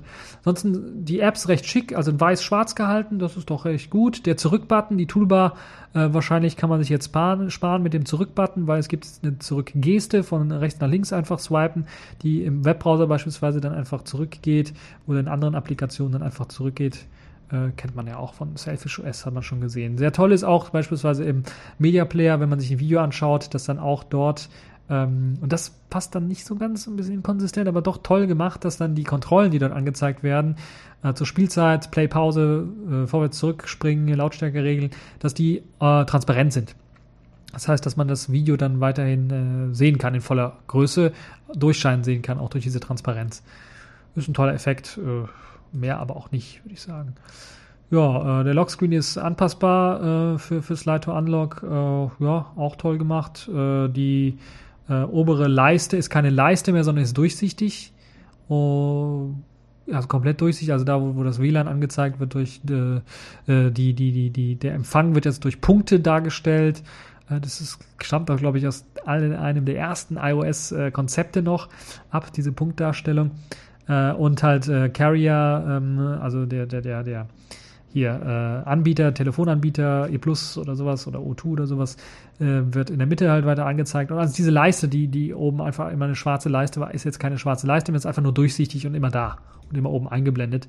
Ähm, und dann durchsichtig lässt, den, lässt den, das Wallpaper durchscheinen, wenn es äh, auf den Desktop geht und ähm, es hat einen weißen Hintergrund, wenn es um die Applikation geht. Die Applikationen selber lassen beispielsweise auch durchscheinen. Äh, wenn wir oben eine Toolbar haben, dann kann man so leicht durchscheinen sehen, wenn man scrollt durch lange Listen, dass das da äh, weitergeht.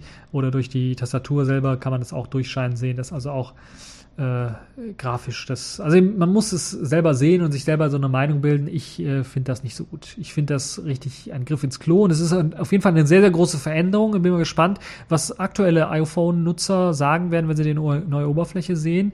Wenn sie sie entweder auf einem eigenen Smartphone gesehen haben und schon mal angetestet haben, da gibt es ja eine Beta-Version oder eine Demo-Version schon drauf. Äh, oder wenn sie das halt hier nur im Video sehen. Da bin ich echt mal gespannt, weil ich fand das alte Design griffiger. Äh, und dieses neue Design, das wirkt, äh, also es wirkt nicht erfrischend neu auf mich. Also der sich mit anderen Smartphones auch beschäftigt hat. Das ist, das ist man kennt es von iPhone, man kennt es von Selfish OS, auch mit diesen Transparenzen wird ja bei Selfish OS ganz groß gearbeitet. Äh, das, das, kennt man alles und das wirkt alles so zusammengewürfelt. Und das ist vielleicht schlecht. Müssen wir mal schauen. Nun ja, auf jeden Fall iOS 7. Äh, was kann man dazu noch sagen? Gibt es da noch irgendwas Interessantes, was ich dazu sagen kann? Ähm, äh, ja, äh, Multitasking. Multitasking ist mit integriert worden, à la WebOS. Das heißt, das, was vielleicht auch schon in einem Mockup äh, vorgestellt worden ist, dass man das gerne haben möchte, wurde tatsächlich umgesetzt. Das heißt, man äh, drückt länger den, den äh, Home-Button und dann wird äh, eine Karte angezeigt, wie bei WebOS, und man hat die Möglichkeit, durch diese Karten, also die offenen Anwendungen dann durchzugehen. Man sieht die auch live updaten und so weiter und so fort. Und wenn man ein Programm schließen möchte, dann nimmt man es einfach und wischt es nach oben raus und jetzt wird es geschlossen.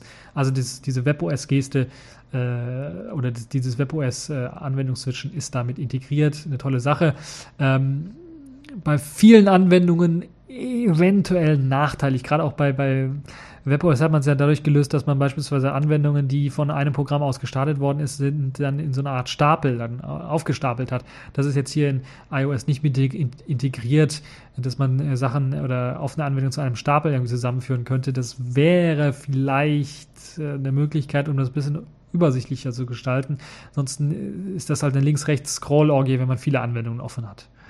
Ähm, auf jeden Fall ist das auch eines der größten Änderungen in iOS 7, dass halt eben Multitasking jetzt mit allen Programmen möglich ist, nicht nur mit einigen Anwendungen. Und äh, ja, das vielleicht auch eine interessante äh, Geschichte. Ansonsten, äh, Safari hat jetzt geöffnete Tabs, die einem irgendwie ja, senkrecht angezeigt werden, also so, als ob äh, sie gekippt werden nach unten und äh, ja, gewöhnungsbedürftig, würde ich mal sagen. Ich finde es jetzt nicht unbedingt schlecht, aber auch nicht unbedingt so gut.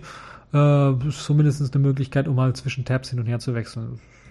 Eine Möglichkeit, die Apple da gefunden hat.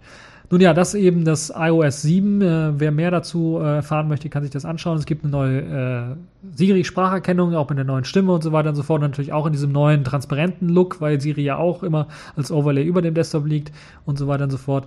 Das äh, vielleicht auch noch eine tolle äh, Geschichte für die Leute, äh, die äh, vielleicht auch mal Einstellungen von dem äh, System ändern wollen, wie Wi-Fi an- und ausmachen, Bildschirmhelligkeit verringern oder sowas. Das soll Siri jetzt auch unterstützen. Kann also per Spracheingabe dann ganz einfach gesteuert werden. Das also das neue iOS 7. So, und ich glaube, das war es dann dazu. Kommen wir jetzt zu einem etwas längeren Vortrag zu Pfeife der Woche, nämlich die US-Regierung und das NSA und zwar wegen dem PRISM-Programm. Ihr habt es vielleicht gehört. PRISM, das ist das Programm, was jetzt von dem Herrn Snowden veröffentlicht worden ist oder was, was er jetzt tatsächlich an die Öffentlichkeit gebracht hat mit Hilfe von einigen Dokumenten. Das zeigt, dass die NSA sehr großflächig geschnüffelt hat. Nicht nur Telefonschnüffeln, das wurde ja vorher schon gesagt, sondern im Internet geschnüffelt hat und zwar direkt bei den Anbietern. Bei den großen Anbietern wie beispielsweise Google, Facebook, Yahoo, äh, Microsoft, Apple äh, und wie sie alle heißen, Twitter, da wurden Daten abgegriffen und zwar direkt vom Server. Die wurden also nicht so Man-in-the-Middle-Attack-mäßig irgendwie abgegriffen beim Übertragen, sondern man ist tatsächlich zu den Anbietern gegangen und hat gesagt, baut eine Backdoor ein, damit wir Daten rauskriegen. Oder so ähnlich. Und dann ist man eben, hat man eben eine Datenbank aufbauen können von allen möglichen E-Mails, die gesendet worden sind, von allen möglichen Kontakten die man äh, bei Google gespeichert hat, von allen möglichen äh, Benachrichtigungen und, und Fotos und äh, Videos und Bildern, die man eventuell auch bei, im privaten Bereich bei Facebook abgespeichert hat, die sind alle dann abgegriffen worden und an eine Datenbank reingepackt. Und das ist sehr, sehr beunruhigend, wie ich finde. Denn ich habe mir jetzt das Ganze eine Woche lang verfolgt, die ganze Diskussion. Und das, was ich immer häufiger gelesen und gehört habe, ist, da gibt es halt Leute, die den dummen Spruch bringen, ich habe ja nichts zu verbergen. Doch, natürlich, jeder hat was zu verbergen, sonst wären wir keine Menschen. Jeder hat irgendwas zu verbergen und nicht jeder möchte, dass alles, dass jemand alles über einen weiß. Das ist nämlich nicht gut. Und äh, das macht ja auch irgendwie, das ist, das ist schlecht. Dann sind wir bei 1984, George Orwell, äh, sehr, sehr schnell angelangt, wenn jeder alles über einen weiß. Das ist nicht gut. Das ist das eine. Ähm, und spätestens dann, wenn ihr vielleicht zu Unrecht unter Verdacht gerat, gerät, äh, geratet, irgendwie was gemacht zu haben. Das hatten wir ja auch schon mal in Deutschland hier den Fall ähnlich, wo dann auch ein Professor irgendwas, ich glaube, irgendwas studiert hat, er dann irgendeine Wortwahl da gewählt hat, die auch irgendwelche Touristen, Terroristen gewählt haben. Dann wurde der automatisch dann äh, monatelang überwacht und, und, und Tag für Tag wurde aufgeschrieben, was er da gemacht hat. Also Stasi 2.0 quasi. Und Stasi 2.0 ist dieses Prism auf jeden Fall. Das müsst ihr euch mal vorstellen, da legen die eine komplette Datenbank über euch an. Und selbst wenn ihr dann äh, unberechtigt vielleicht irgendeinen Verdacht geratet, dann können die automatisch Es wäre vor 20 Jahren, wäre das ein feuchter Traum gewesen für diese Überwachungsstaaten. Äh, über, Überwachungsorgane, äh, Überwachungsstaaten ist auch sehr gut, weil äh, das, was die US-Regierung da gemacht hat, unterscheidet. Also ich kann, ich sehe keinen Unterschied zwischen so, sagen wir mal, Schurkenstaaten in Anführungszeichen wie China äh, oder der in Iran. Da ist, sehe ich keinen großen Unterschied mehr zu wenn da überwacht auch jeder, die Regierung eben jeden Bürger. Und das ist halt äh, bei den USA noch schlimmer, weil die ja nicht nur ihre eigenen Bürger, Mitbürger dann überwachen, das äh, ist ja schon schlimm genug, aber alle anderen dann auch, die eben auf äh, Facebook rumsurfen, auf YouTube, auf, auf, auf Google oder Yahoo oder Microsoft oder Apple oder die Cloud-Dienste da nutzen, Dropbox oder sowas, Daten hochladen, die wurden alle abgegriffen, die können alle abgegriffen werden, falls ihr die dort nicht verschlüsselt hingelegt habt. Ansonsten, selbst wenn ihr die verschlüsselt hingelegt habt, haben sie die verschlüsselten Dateien runtergeladen. Und äh, das ist halt irgendwie äh, gefährlich für die Demokratie das ist richtig gefährlich für, für die Freiheit des Bürgers. Die Freiheit des Einzelnen ist dadurch sehr, sehr stark gefährdet. Und stellt euch das mal vor, vor 20 Jahren, wenn einer in Verdacht geraten ist, irgendwas gemacht zu haben, berechtigt oder unberechtigt. Es hat paar Wochen gedauert, bis man so den näheren Verwandtenkreis abgecheckt hat, Freundeskreis so ein bisschen rausgefunden hat und man musste richtig stark recherchieren, um rauszufinden, wo könnte der jetzt, wenn, wenn er jetzt irgendwie gejagt wird, bei Freunden und so und Co. abtauchen. Hier ist es jetzt nur noch eine, Sache von Sekunden. Die tippen da eure Namen ein, drücken auf Enter oder klicken mit der Maus mal auf Suche und dann listen sie komplett auf alle eure Freunde aus Facebook, aus Google Plus und Twitter und Co., mit denen ihr geredet habt, äh, Verwandte auf der ganzen Welt, ähm, Fotos, die ihr gemacht habt und ich kann mir durchaus vorstellen, weil das ja jetzt hier nicht die NSA selber ist, die solche Programme schreibt, sondern die, drittes, die geht das an Drittanbieter. Da gibt es sicherlich auch Drittanbieter, die dann richtige Suchmaschinen aufbauen, die dann automatisch Bilder automatisch filtern nach Ort, wo, wo die Bilder äh, erzeugt worden sind, automatisch anhand der Bilder beispielsweise rausfiltern, äh, wie die Beziehung zwischen den Personen, die auf den Bildern ist, jetzt tatsächlich ist und so weiter und so fort. Da gibt es automatisch Algorithmen, die sowas machen können. Und dann haben wir das Problem der totalen Überwachung. Dann können die mit wenigen Mausklicks rausfinden, wo ihr letztes Mal, ne, dann wissen sie quasi, wo ihr letztes Mal auf Urlaub wart. Aber ihr können, die können dann rausfinden, was ihr nächste Woche macht, wo ihr mit welchen Freunden euch trefft, äh, wie ihr zu den Freunden steht was ihr über die Freunde denkt, eventuell, falls ihr einen privaten Blog-Eintrag oder sowas macht oder mit anderen Leuten darüber gechattet habt. Die wissen alles über euch. Jedes kleinste Detail, was ihr irgendwo ins Netz reingepostet habt, wissen die. Die wissen Sachen, von denen ihr glaubt, dass sie nicht rausfindbar sind.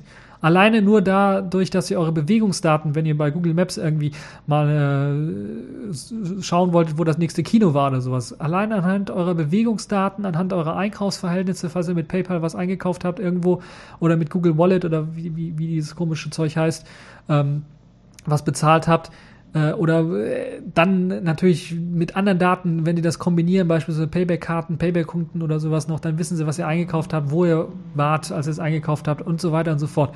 Das ist 1984 pur. Das ist total Überwachung. Wenn sie jetzt noch Drohnen steigen lassen wollen überall, dann sind wir, also wir sind so knapp vor zwölf, wir sind so knapp vor dem George Orwell-Staat. Äh, und das ist kein Staat in dem Fall, sondern das ist quasi die ganze Welt, die so verrückt spielt. Das ist das Internet, was wir einfach nur überwachen. Und dann haben wir komplett die Überwachung der Bürger. Und das ist wirklich richtig, richtig, richtig fies. Und das ist richtig, richtig, richtig. Also das hat mich richtig geschockt, muss ich ganz ehrlich sagen. Und es gab ja immer die Vermutung, dass die Amerikaner dann so weltweit alle Leute abhören. Aber die Amerikaner waren ja immer beruhigt, ja, solange sie uns nicht abhören, ist es egal. Also unsere Regierung selber nicht abhört, ist es äh, uns vollkommen wurscht. Diese Einstellung ist ja auch komplett falsch. Und ich glaube, ich hoffe, dass die Amerikaner jetzt aufwachen und dann gegen alle Formen von solchen äh, Überwachungsmethoden dann protestieren, weil das ist nicht gerechtfertigt. Und äh, jetzt, dass dann so rauskommt, so die Niederlande oder Belgien sollen ja auch Daten mit dem NSA so abgegriffen haben, deshalb das so geduldet haben, so ein bisschen. Wenn jetzt rauskommt, dass ich kann mir durchaus vorstellen, dass der BND das auch geduldet hat, dann wie glaubwürdig ist dann die Merkel oder unsere Justizministerin, wenn sich dahinter den Amerikanern Vorwürfe macht, dass sie halt irgendwie hier uns auch überwacht haben, unsere Bürger dann auch überwacht haben. Das ist, ist, ist das ist, also ich kann da nur mit dem Kopf schütteln und sagen, manchmal würde ich mir wünschen, diese die, die Revolution überall und äh, komplett den Staat umkrempeln. Weil das ist, solche Pfeifen an der Regierung möchte ich nicht haben, wenn es äh, darum geht, halt irgendwie, also so, wenn wir so mit unseren Daten umgehen und wenn wir so mit unseren, ähm, äh, wenn so unsere Regierung mit uns umgeht, dann müssen wir uns wirklich mal die Frage stellen, ob die richtige Regierung an der Macht ist. So, äh, dazu nicht mehr. Ansonsten steht morgen das BKA bei mir vor der Tür und klingelt und äh, will mich dann als Revolutionären verhaften oder sowas. Es ist ja alles möglich heutzutage. Nun ja, ähm, eine Sache möchte ich dann noch äh, darauf hinweisen. Es gibt eine tolle, tolle Webseite, da möchte ich ein bisschen was länger drauf äh, eingehen. Die nennt sich prismbreak. Ne, prism-break.org. Nicht Prison Break, das ist eine andere Serie, aber auch gut, aber prism-break.org. Ähm, und ist von der EFF äh, Foundation und der äh, Free Software Foundation ins Leben gerufen worden, was so ein bisschen zeigt, was man machen kann, um halt eben diesem Prism äh, dann äh, zu entgehen. Und da wird so eine Liste aufgelistet, was man machen kann. Das fängt an vom Operating System und geht bis runter zum äh, iOS, also Android und iOS wird da auch nochmal äh, erklärt. Äh, ich kann es mal kurz die Liste vorlesen, so ein bisschen vortragen, ganz neutral und ich füge mal das eine oder andere noch hinzu. Ihr könnt mich ja berichtigen, falls ich da falsch liege. Äh, falls ihr ein Betriebssystem nutzt, Apple iOS, äh, Apple OS 10, äh, Microsoft Windows, Google Chrome OS, dann wechselt doch zu GNU Linux, zu Debian beispielsweise, eine Lin äh, GNU Linux äh, Distribution, zu einem der BSDs oder zu Tails, was auch eine ähm, äh, auf Security ausgerichtete Live-USB-Stick Version oder Live-CD-System Distribution ist. Falls ihr den Webbrowser benutzt, der Apple Safari, Google Chrome oder Microsoft Internet Explorer heißt, dann nutzt doch einfach mal GNUzilla iceCat, das eine GNU-Version von Firefox ist, den Mozilla Firefox selber oder das Tor Browser Bundle von äh, eben dem Tor-Projekt. Auch für anonymes, äh, verschlüsseltes Surfen. Für Webbrowser werden als Plugins empfohlen zum einen der Tor-Button, der einem ermöglicht, in iceCat oder in Firefox tatsächlich dann äh, ja hier äh, gefahrlos zu surfen. Ich würde vielleicht bei den ganzen Browsern auch nochmal den Ice Weasel reinpacken, äh, die Debian-Variante von, von Firefox.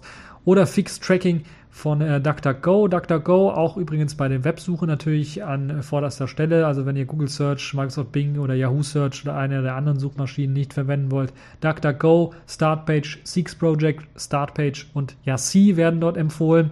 Falls ihr für Online-Transactions PayPal oder Google Wallet verwendet, könnt ihr vielleicht auf Bitcoin setzen, wobei ich da ein bisschen was vorsichtig wäre, muss ich ganz ehrlich sagen, bei dieser Empfehlung. Falls ihr als E-Mail Service Provider Gmail, Outlook oder Yahoo Mail verwendet oder andere, könnt ihr vielleicht euch mal Bitmessage anschauen, das verschlüsselt auf einem dezentralisierten E-Mail-Server oder auch RiseUp, das äh, sichere und private E-Mail-Accounts ermöglicht. Als E-Mail-Clients äh, als Alternativ für Apple Mail, für Microsoft Outlook wird iStuff beispielsweise empfohlen, die freie Variante von Mozilla Thunderbird oder Thunderbird selber. Ich würde dabei auch noch Contact oder Carmail empfehlen, was äh, auch sehr gut ist. Für E-Mail-Verschlüsselung gibt es als Plugin für Thunderbird oder iStuff Enigmail. Äh, GNU Privacy Guard gibt es noch, My, Mail Velop, äh, auch eine Webmail-Möglichkeit äh, für die Verschlüsselung und WebPG, also GNU, GNU PG oder PGP im Browser für die Verschlüsselung von E-Mails. Als Map-Alternative gibt es natürlich äh, Apple Maps und Google, äh, für, für, Apple Maps und Google Maps gibt es OpenStreetMap, sehr, sehr gute Alternative. Und das Kartenmaterial wird halt eben äh, äh, auch runtergeladen, aber es werden halt nicht alle Daten irgendwie gesammelt. Oder das, was ich auf meinem Nokia drauf habe, das Nokia Maps, soweit ich weiß, ist da auch offline die ganze Datenbank drauf. Das heißt, da wird nur das GPS-Signal äh, rausgefunden und dann automatisch der Punkt auf der Karte auf der Offline-Map gesucht. Das müsste also auch mit Offline-Maps äh, auch ohne Probleme möglich sein. Cloud Storage ist auch ein sehr, sehr beliebtes Thema. Apple iCloud, Dropbox, Google Drive und Microsoft SkyDrive können ersetzt werden durch OwnCloud, habe ich auch immer wieder vorgestellt. Sparkle, Share oder Tahoe LaFS, das kann ich gar nicht, das ist ein Free and Open Cloud Storage System. Müsste man allerdings selber aufsetzen. Äh, sehr, sehr interessant.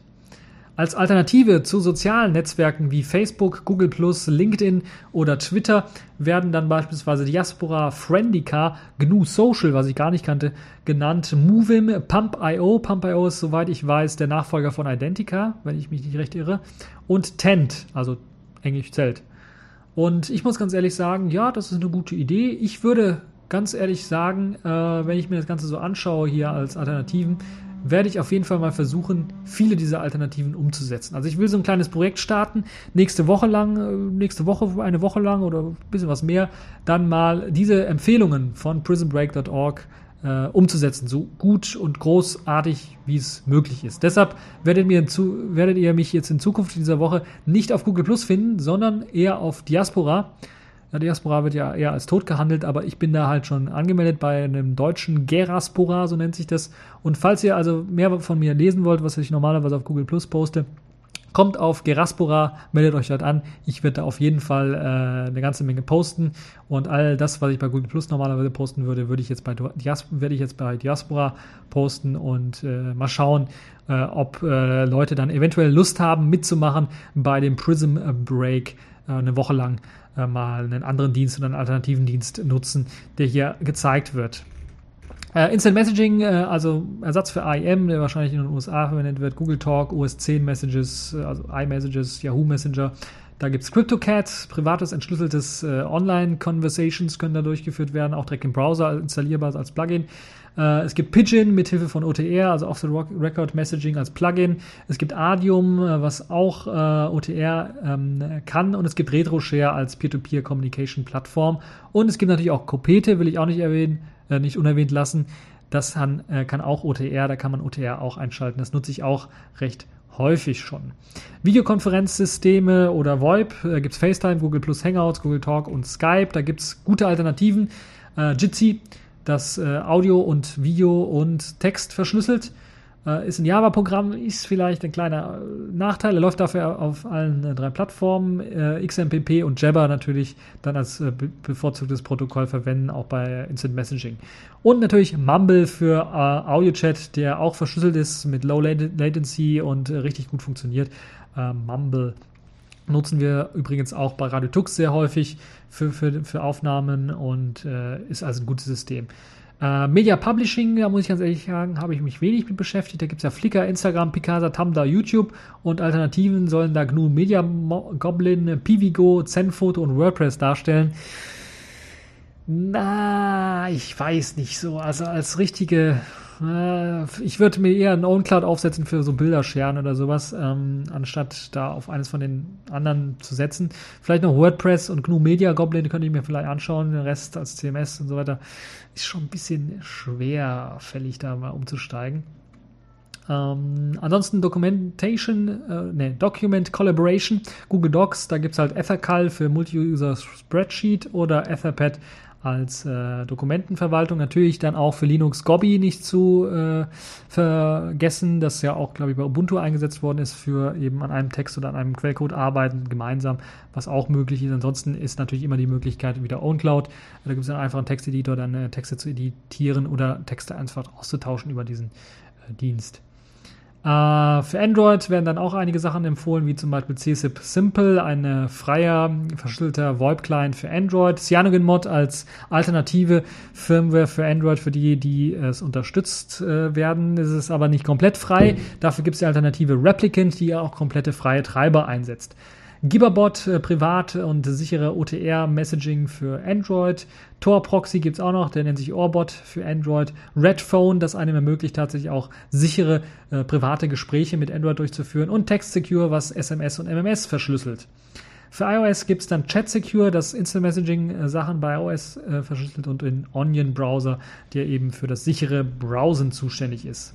So, wie gesagt, mein Versuch ist jetzt tatsächlich eine Woche oder ein bisschen was mehr mit dem Ganzen äh, auszukommen. Ich war erstaunt bei dieser Liste, dass ich fast zu 80 Prozent schon alles einsetze, was hier draufsteht. Ich würde vielleicht bei Webbrowsern noch neben dem ganzen Firefox-Kram auch noch äh, Chromium als Browser mit reinpacken oder WebKit-basierende Browser. Reconk, Midori, XXX-Term oder Sombrero, wie das jetzt heißt, ähm, und all die anderen Browser, die frei sind und wo man reingucken kann, würde ich vielleicht auch noch mit reinpacken als, als äh, Webbrowser-Alternative. Ich nutze hier zum Beispiel gerade Chromium und bin eigentlich auf der sicheren Seite, wobei Chromium natürlich auch so ein Sync-Feature hat und äh, Bookmarks synkt und Einstellungen synkt und so weiter und so fort. Da müsste man sich bei Google dann abmelden äh, oder dieses Sync-Feature deaktivieren, damit man halt eben äh, keine Daten an Google sendet äh, falls man da äh, auf der sicheren Seite sein möchte. Ansonsten Websearch, da nutze ich auch seit geraumer Zeit DuckDuckGo. Ich habe es einfach mal eingetragen gehabt bei Chromium und dank dieses Sync-Features hat sich das bei allen Chromium-Varianten dann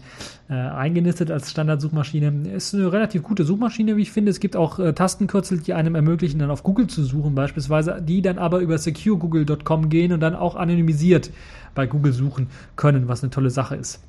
Ähm, und ansonsten wird bei DuckDuckGo sowieso anonym gesucht und es wird auch nicht mitgelockt, die ganzen Suchbegriffe. Äh, das ist eine gute Sache. Ansonsten Just See als dezentrales äh, Websuchtool auch eine super Sache. Ansonsten Startpage kannte ich noch gar nicht.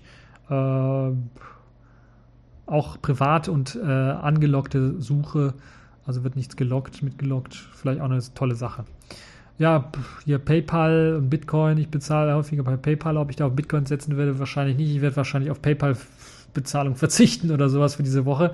Äh, was jetzt E-Mail-Services angeht, da würde ich nicht auf Bitmessage oder RiseUp setzen, sondern würde tatsächlich nochmal versuchen, äh, zumindest an Kollegen äh, einen öffentlichen äh, GPG-Schlüssel zu senden und die denen zu sagen, ich nehme jetzt nur noch für diese Woche zumindestens, äh, sagen wir mal, äh, nur noch verschlüsselte Nachrichten von euch entgegen und alle anderen landen im Papierkorb.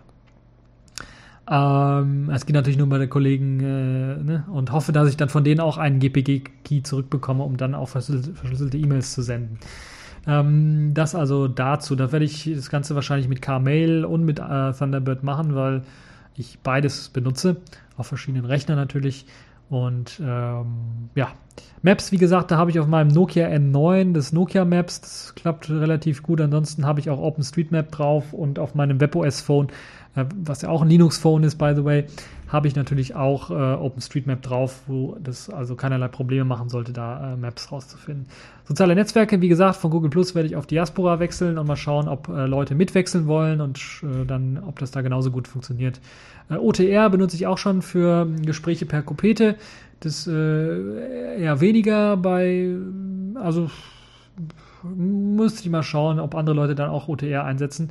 Äh, Wird es einfach mal aktivieren, überall ähm, äh, und äh, Leute anfragen, dass sie es auch mal aktivieren, das OTR. Ja, äh, ansonsten werde ich mich von äh, ICQ, MSN und wie sie alle heißen, die anderen Dienste, ich weiß gar nicht, ob ich da überall Accounts habe, aber werde ich auf jeden Fall äh, mich fernhalten und nur noch XMPP und Jabber einsetzen.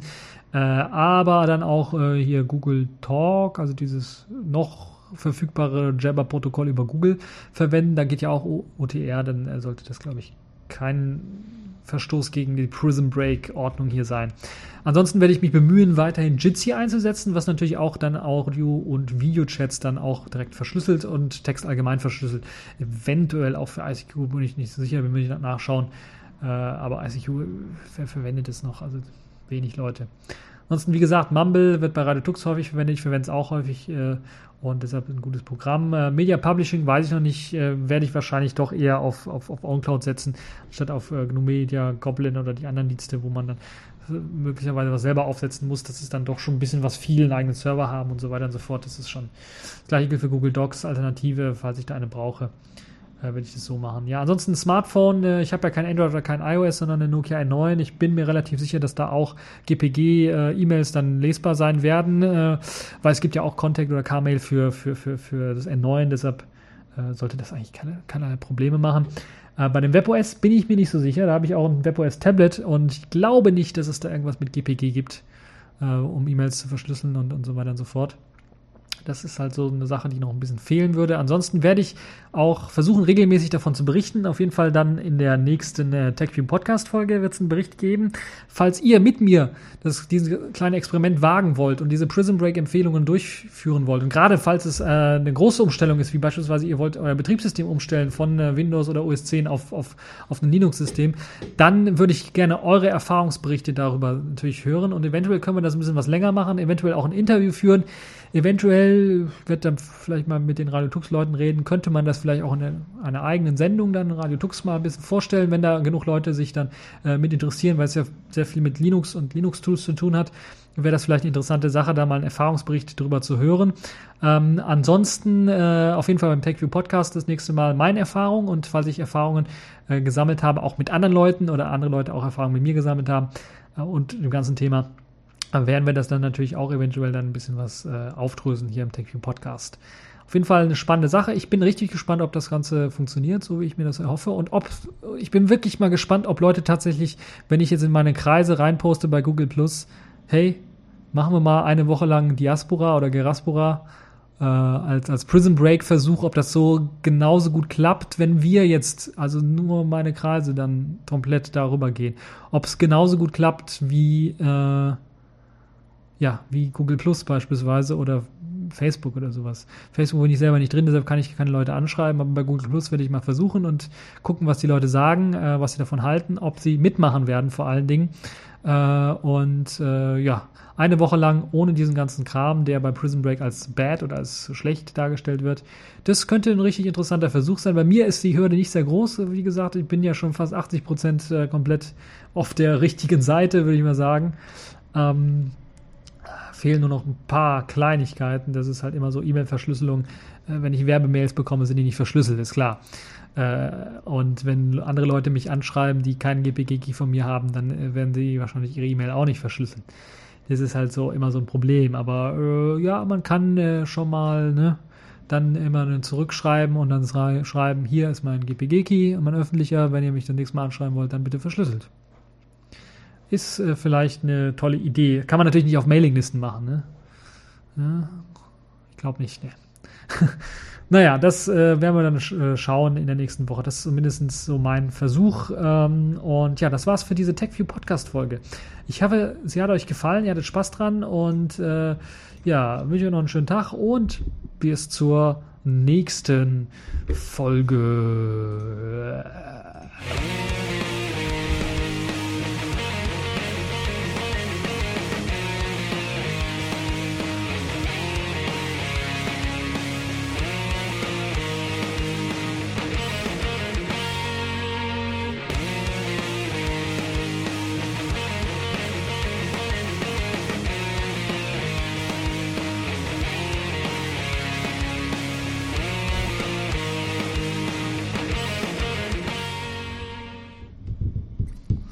Sehe gerade Speicherüberlauf oder nee, Überlauf, mindestens 49,011 Millisekunden, 6 Millisekunden, 25 Millisekunden. Ich hoffe, es gibt jetzt keinen großen Delay in diesem Wave. Oh, das wäre richtig blöd, wenn die Aufnahme nicht gelungen wäre.